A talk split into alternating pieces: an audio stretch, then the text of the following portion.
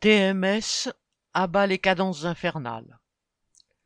Le rapport publié par Santé publique France fait état d'une augmentation des TMS, troubles musculo-squelettiques, chez les travailleurs entre 2012 et 2018.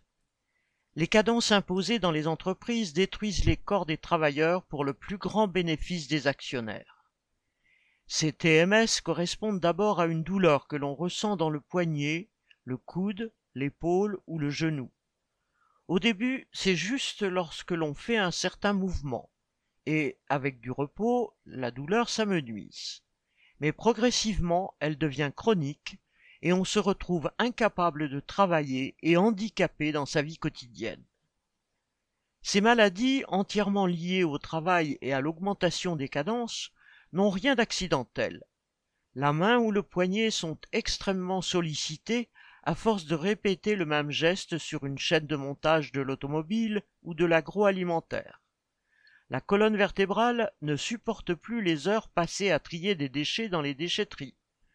Le tendon d'Achille souffre de toutes les flexions imposées par le travail de manutention dans les dépôts. Dans les usines ou les entrepôts, les travailleurs ont de moins en moins de temps de laisser reposer l'articulation qui est sollicitée au-delà de ses capacités car pour les actionnaires, ces temps de récupération vitaux sont une perte de profit. Des reportages sur les cadences infernales ont été faits dans les entrepôts Amazon, mais en réalité, ces techniques, pour une plus grande productivité, n'ont rien qui leur soit spécifique. Depuis des décennies, les capitalistes de l'industrie, en particulier automobile, recherchent les moyens d'augmenter les cadences pour augmenter leurs profits. Le taylorisme, le fordisme, le toyotisme sont les noms barbares de cette cupidité. Des ingénieurs en lean management sont embauchés avec pour feuille de route de trouver les gestes les plus efficaces en termes de productivité.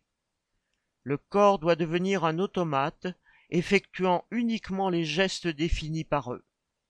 Les temps morts et les déplacements sont supprimés pour faire des gains de productivité.